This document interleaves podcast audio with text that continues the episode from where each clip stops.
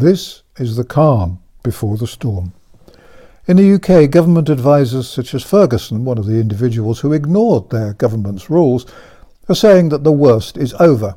Ferguson has been quoted as saying that the so-called pandemic will be over and done by October. Other advisers and experts say it's going to get worse before it gets even worse than worse.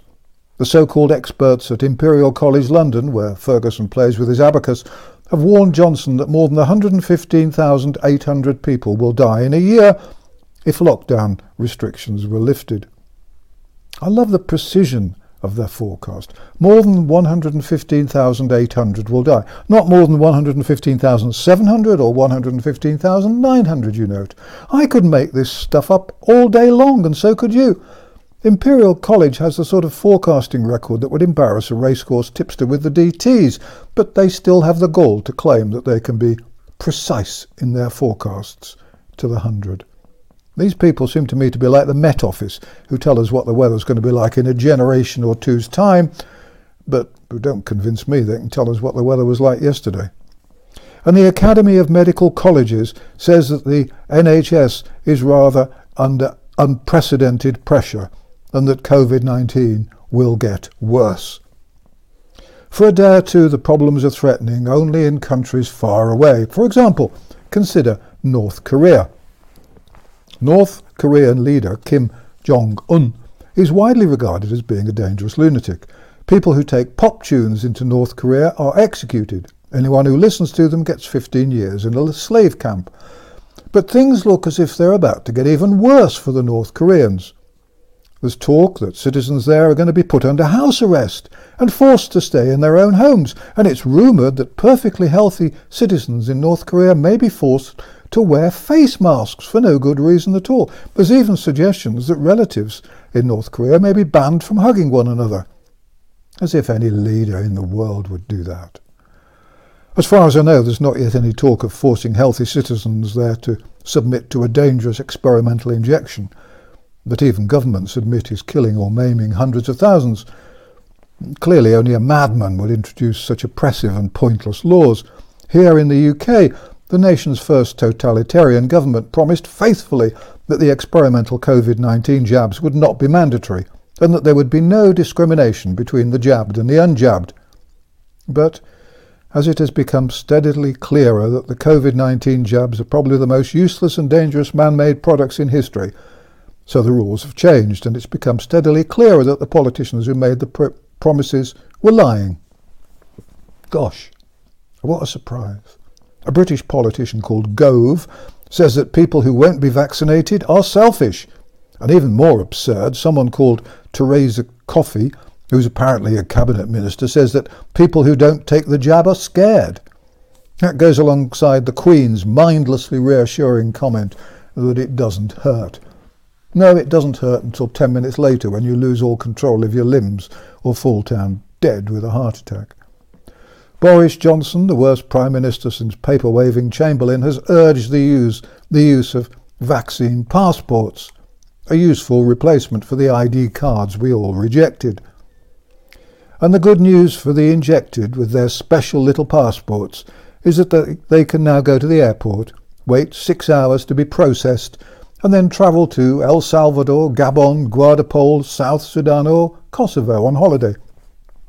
Of course, they may not be able to come back without a lengthy stay in a grotty airport hotel at both ends, but let's not be gloomy. This is obviously a great breakthrough for those dreaming of an exciting two-week stay on top of the accursed mountains in the centre of the Balkans, Few people know that Kosovo's had five presidents since the 4th of April 2021, so that'll be a good talking point on eventually returning home.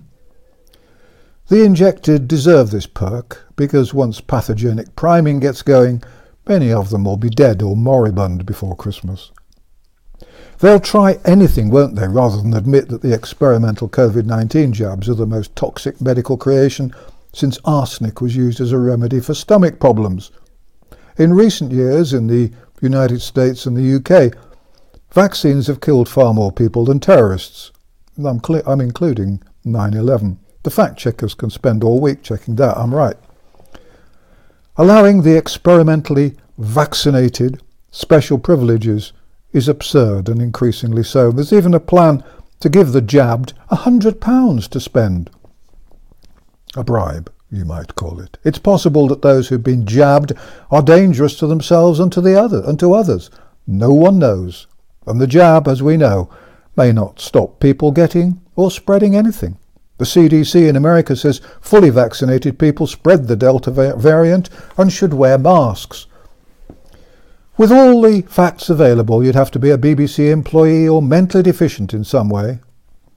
Perhaps through wearing a mask for too long and suffering the inevitable dementia, to believe that we're in the middle of a pandemic. The only pandemic is a pandemic of coincidences, as the COVID 19 experimental jab causes more and more deaths and serious injuries, and politicians, their pet dog advisers, and tame media doctors insist that there have been thousands of coincidences in the last few months. We can see by Bill Gates told governments to give indemnity to the drug companies. Without indemnity, the courts would be clogged with lawsuits brought by injured and bereaved jab victims, and the doctors who've been jabbing away for money would be behind bars. Incidentally, I expect you'll be pleased to know that Microsoft's Irish arm made a profit of £222 billion last year, and didn't pay one penny in tax. Bill Gates and company managed this by doing something clever with Bermuda. The company paid out dividends worth 55 billion last year. You can tell Gates is someone who cares about people and society, can't you? 222 billion in profit and not a penny in tax. That's Bill Gates for you. Incidentally, The Guardian and the BBC both describe Gates, their financial partner, as a philanthropist. I suppose that's better than saying that your financial partner is a tax avoidance specialist. In previous videos, I've shown beyond any doubt that the UK government's own figures prove that the COVID-19 is no more deadly than the annual flu. Everything the politicians, the advisers and the mainstream media tell us is a lie. And now we all know what all those Bilderberger meetings were about. They really were plotting the end of the world. And MPs do what they're told to do. Parliament's dominated by cowards, cretins, and cryptorchid buffoons, none of whom has an IQ higher than their body temperature. And who'd vote for anyone who offered them a free bag of sweets and a bottle of pop. The politicians ignore their own rules because they know none of it is real. And now they're tightening the noose and trying to finish us off. The UK government has murdered most of the care home residents, so now they're going to kill the staff by forcing them to take an experimental jab that's never been proved to stop folk catching, catching or transmitting COVID-19, but which has been proved to kill or injure the perfectly healthy. Mind you, there's a loophole. The staff don't have to be jabbed if they're medically exempt. Loads of people can't have the jab because they had an anaphylactic shock in the past, and in many cases those incidents aren't recorded on their medical records. It's important to think back and see if you might have had a serious reaction to a vaccination in the past. The vulnerable and the elderly have been instructed not to mix with other people, presumably so that no one will notice when they're killed off by the jab. The lonely must remain lonely in our new wonderful Schwab designed world. It's an inconvenient fact that the UK leads the way in COVID-19 jabs and now has more daily COVID cases than the entire EU. In India, those who haven't, who aren't jabbed have to wear humiliating signs around their necks. In the UK, pubs are told that to increase the vaccine update among the young, it should be compulsory to demand certificates in bars, restaurants and clubs. Joe Biden's White House is asking phone companies to monitor private text messages to look for what they call vaccine misinformation, but what rational people would call vaccine truths. Why anyone should be surprised that this is a puzzle. They've been listening to phone calls and reading emails for longer than Tony Blair's been a war criminal. They just listen out for telltale words and phrases which tell them that you're a threat. Use a word with a vowel in it and they'll mark you down as a threat to the New World Order. Key words they regard as a threat, and which you must be careful about, are peace, freedom, honesty, and ivermectin but most of the spies at GCHQ in the UK think ivermectin is a Welsh renegade living in a caravan in Aberystwyth. In Ireland, a 66-year-old grandmother, the very sort of person governments claim to be trying to save, but in practice the sort they've been murdering in cold blood, was jailed for 90 days for having the good sense not to wear a face mask. She presumably knows that the evidence proves that wearing a face mask does more harm than good. Incidentally, no one who doesn't want cancer or who has had cancer should never ever wear a mask. Masks result in hypoxia, low blood oxygen, and that encourages cancer cells to grow or to spread.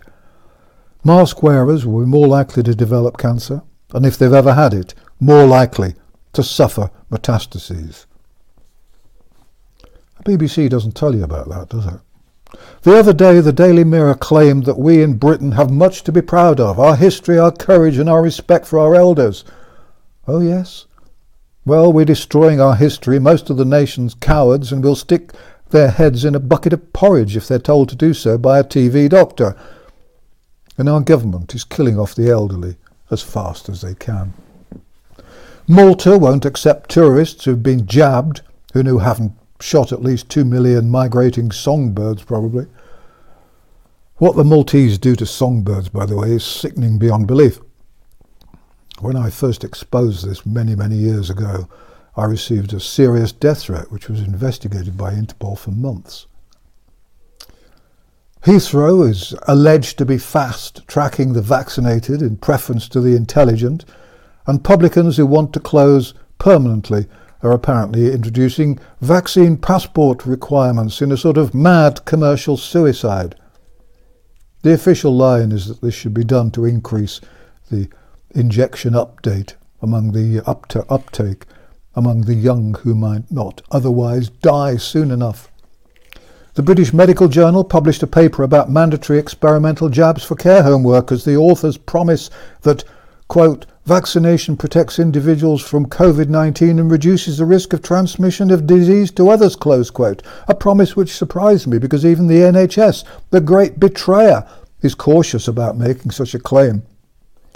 The BMJ article references that quote with a paper which begins with the words, quotes, This article has not been peer reviewed. It reports new medical research that has yet to be evaluated and so should not be used to guide clinical practice, close quotes the word not is emphasized. The pro-pandemic loonies always sneer at any paper which hasn't been peer-reviewed, but when it's convenient, well, whatever floats your sinking boat. Not yet peer-reviewed research, which has not yet been done, will surely show that 97% of those wearing masks are being jabbed a virtue-signalling, bedwetting numpties.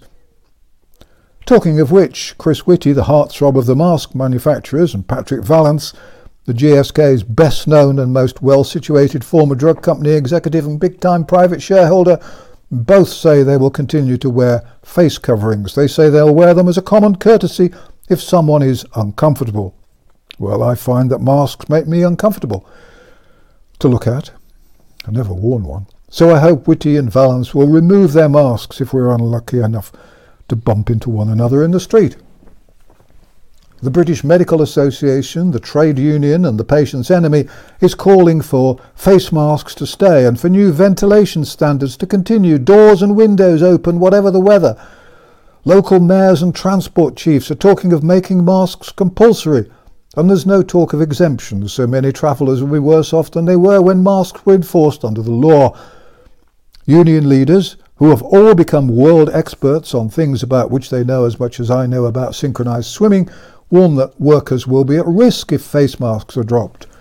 And the government in the UK wants a longer school day so that children will have to wear their masks for seven or eight hours at a time and will become demented slightly sooner.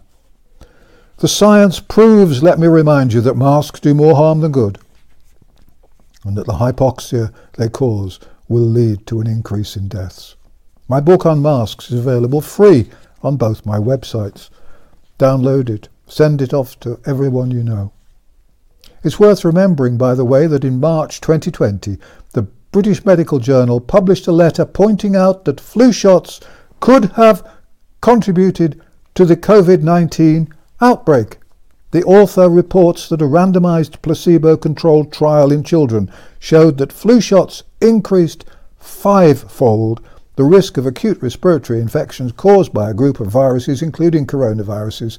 The argument was that flu vaccines might alter our immune systems to increase susceptibility, susceptibility to other infections. Before the so-called fact checkers get excited, they should look at the letter which was published in the British Medical Journal way back on the 28th of February 2020. I haven't seen that news on the BBC, but I hear from an insider that their staff have been taking a good deal of time off work because they're all attending reading and writing classes, which is nice. The FDA has warned that Johnson & Johnson jab, that the Johnson & Johnson jab is linked to autoimmune disease, but no one with a government pension gives a damn. How many times do we have to share the truth before someone listens? Where are all the lawyers when you need one? What about some pro bono litigation? Meanwhile, as the number of people dying on waiting lists soars into the many millions, doctors in the NHS glow in the receipt of the George Cross. And so doctors and nurses now make it clear where their loyalty lies. Consultants are threatening industrial action because they want more money. At least their industrial action is not about pensions this time. The Royal College of Nursing is considering a strike ballot as nurses demand a pay rise of 12.5%.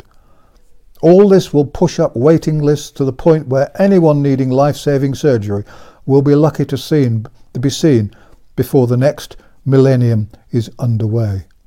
In hospitals all over the country, elective operations are being cancelled, partly to help boost the waiting lists and partly because patients having patients in hospitals is a bloody nuisance which really has to stop. Incidentally, a lot of those consultants who are talking about industrial action will, I suspect, be keeping very busy in private hospitals, looking after the patients who can't be seen in the NHS or what's left of the NHS. Public Health England says that 62% of alleged COVID deaths now occur among people who've been jabbed, which should comfort those who haven't bared an arm. And thousands of people are deleting the NHS COVID app, though why they put it on in the first place is a mystery. An official guide is now available telling everyone how to tell the difference between hay fever and COVID, which tells us all we need to know about this deadly disease. Now all we need is an app to tell us the difference between the COVID-19 jab and an infusion of neat paraquat. Delighted by the murderous success of the COVID-19 jab, we learn that the new flu vaccine for the autumn will be another mRNA toxin which will be given in one arm, while the third COVID jab goes into the other arm. The two will meet somewhere in the middle, and what happens next is anyone's guess. That's not a figure of speech, it's a fact. If they give children an attenuated nasal flu vaccine, some of the attenuated bugs will survive spread and cause absolute mayhem, especially among the injected and witless.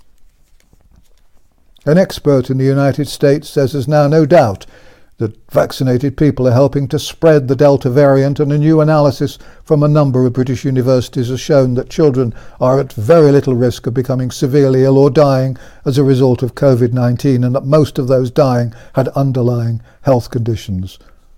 The authors of both reports should expect their Wikipedia pages to describe them as former war criminals before the week is out.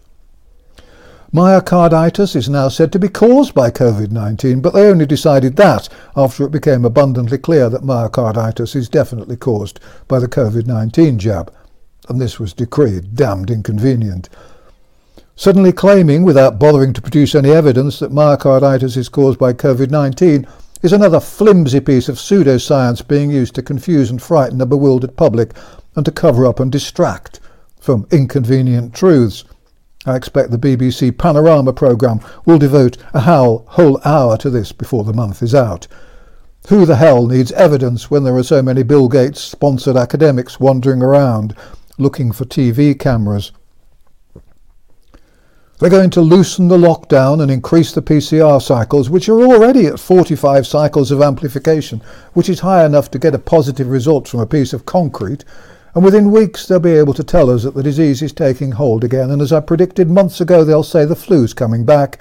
They'll say it's our fault that they have to introduce tough new laws for the autumn. As I've been predicting for months, they'll blame those sensible enough to have refused to be jabbed. Mandatory masks, mandatory jabs, mandatory business closures, mandatory social distancing, a ban on all protests and demonstrations. That's what we can expect as the noose, gets tighter, tighter. And they'll keep all those silly arrows painted on the floor in supermarkets. I actually think those arrows are racist and offensive to native North American Indians. So what does all this tell us? It tells us that the lies are going to keep coming and the truths are going to be suppressed ever harder. And we have to fight harder than ever. We're all tired, but we have to keep sharing the truth whenever we can. Print out articles from vernoncoleman.org and share them. Send copies of the constantly updated article about vaccine deaths and injuries to MPs, doctors, journalists, teachers, the police and lawyers. Don't be fooled by the calm before the storm.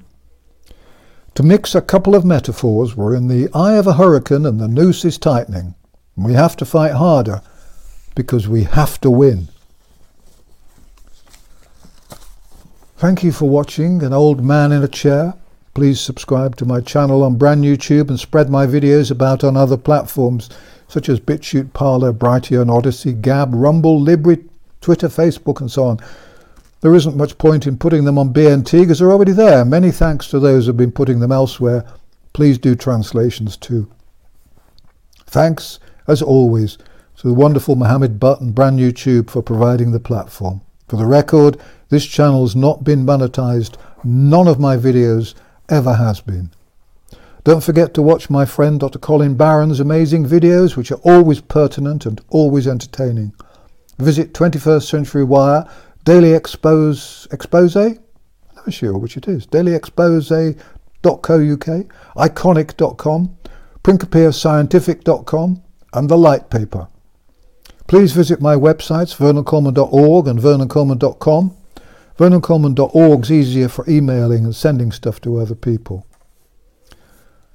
Finally, although it may feel like it at times, please remember you are not alone.